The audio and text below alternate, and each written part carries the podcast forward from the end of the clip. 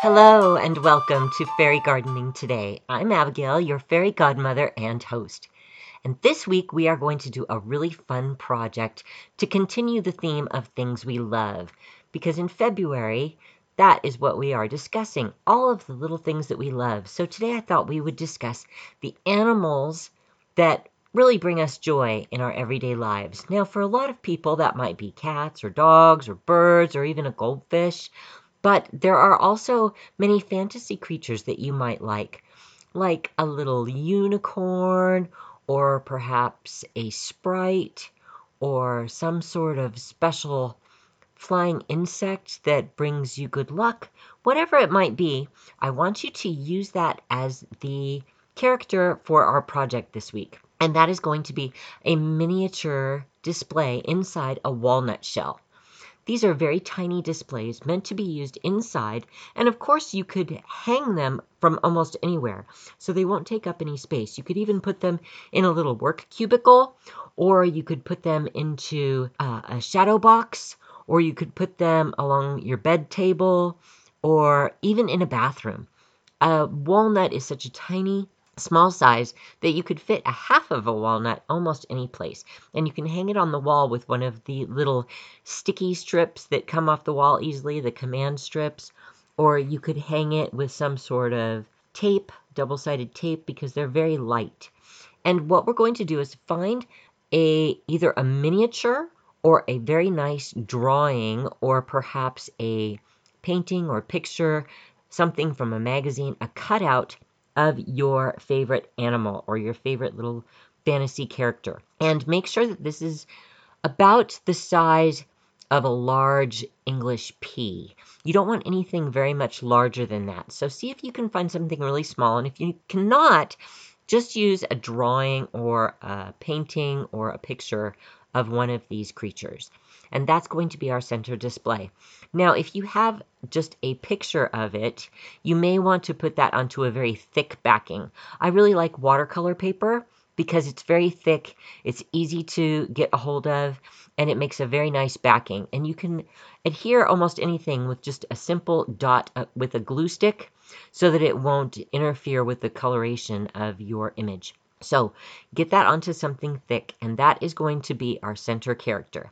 Now you just need some moss. Now you can either purchase some moss at the hobby supply, or you could also get moss from outside this time of year. The moss is usually moist and soft, and you can get certainly enough to place inside a walnut shell. That's going to be our base. Just a little bit of moss on the bottom. Our character is going to go in the center. And then above that, you may want to put some little trees or flowers. And again, this can be something that you purchase at the craft supply, or you could also go out into nature and find just some small twigs or even some dried grasses left over from last year's season. They have a nice wispy look and they're very well dried already. You don't have to worry about them causing mold inside your walnut shell. And you can just get a few of those that are about an inch tall. So you just want the tips, even little grass stems that look like they've faded. And just collect all these items before you assemble anything. And the last thing is you might want a bit of color. And if you can find a nice dried flower, something very small that brings some color, or again, if you want to go to the hobby supply, you just need such a tiny amount. It seems a shame to have to buy something, but if you need to, go ahead and go for it. Or you can use dried flowers as well. Dried baby's breath looks really nice, and some people will spray paint that a nice purple or blue or pink, whatever color you'd like, and that makes a nice addition to these small displays. So once you have your miniature, perhaps you found like a little miniature dog, you can place that into the bottom of the walnut shell and see how you want everything spaced. Don't glue it in yet, but just check your spacing of your walnut shell. Once you decide how you want everything laid out, you want the moss on the bottom, some of the taller pieces perhaps on the left side, the miniature in the center, and then perhaps some lower pieces on the right side. So it gives it some circular dimension to the display as well. The long piece kind of brings the eye up and then it goes back down the right side. So the whole thing kind of goes in a circular clockwise direction. That's how you want the eye to look, especially when it's small and it's in a rounded shape. Now, if you have a fish as your favorite animal, of course, you might want to put that more toward the back and maybe even adhere the miniature to the center. And if you have the like a maritime, either a, a, mermaid or a fish or something like that, you will want to use something blue.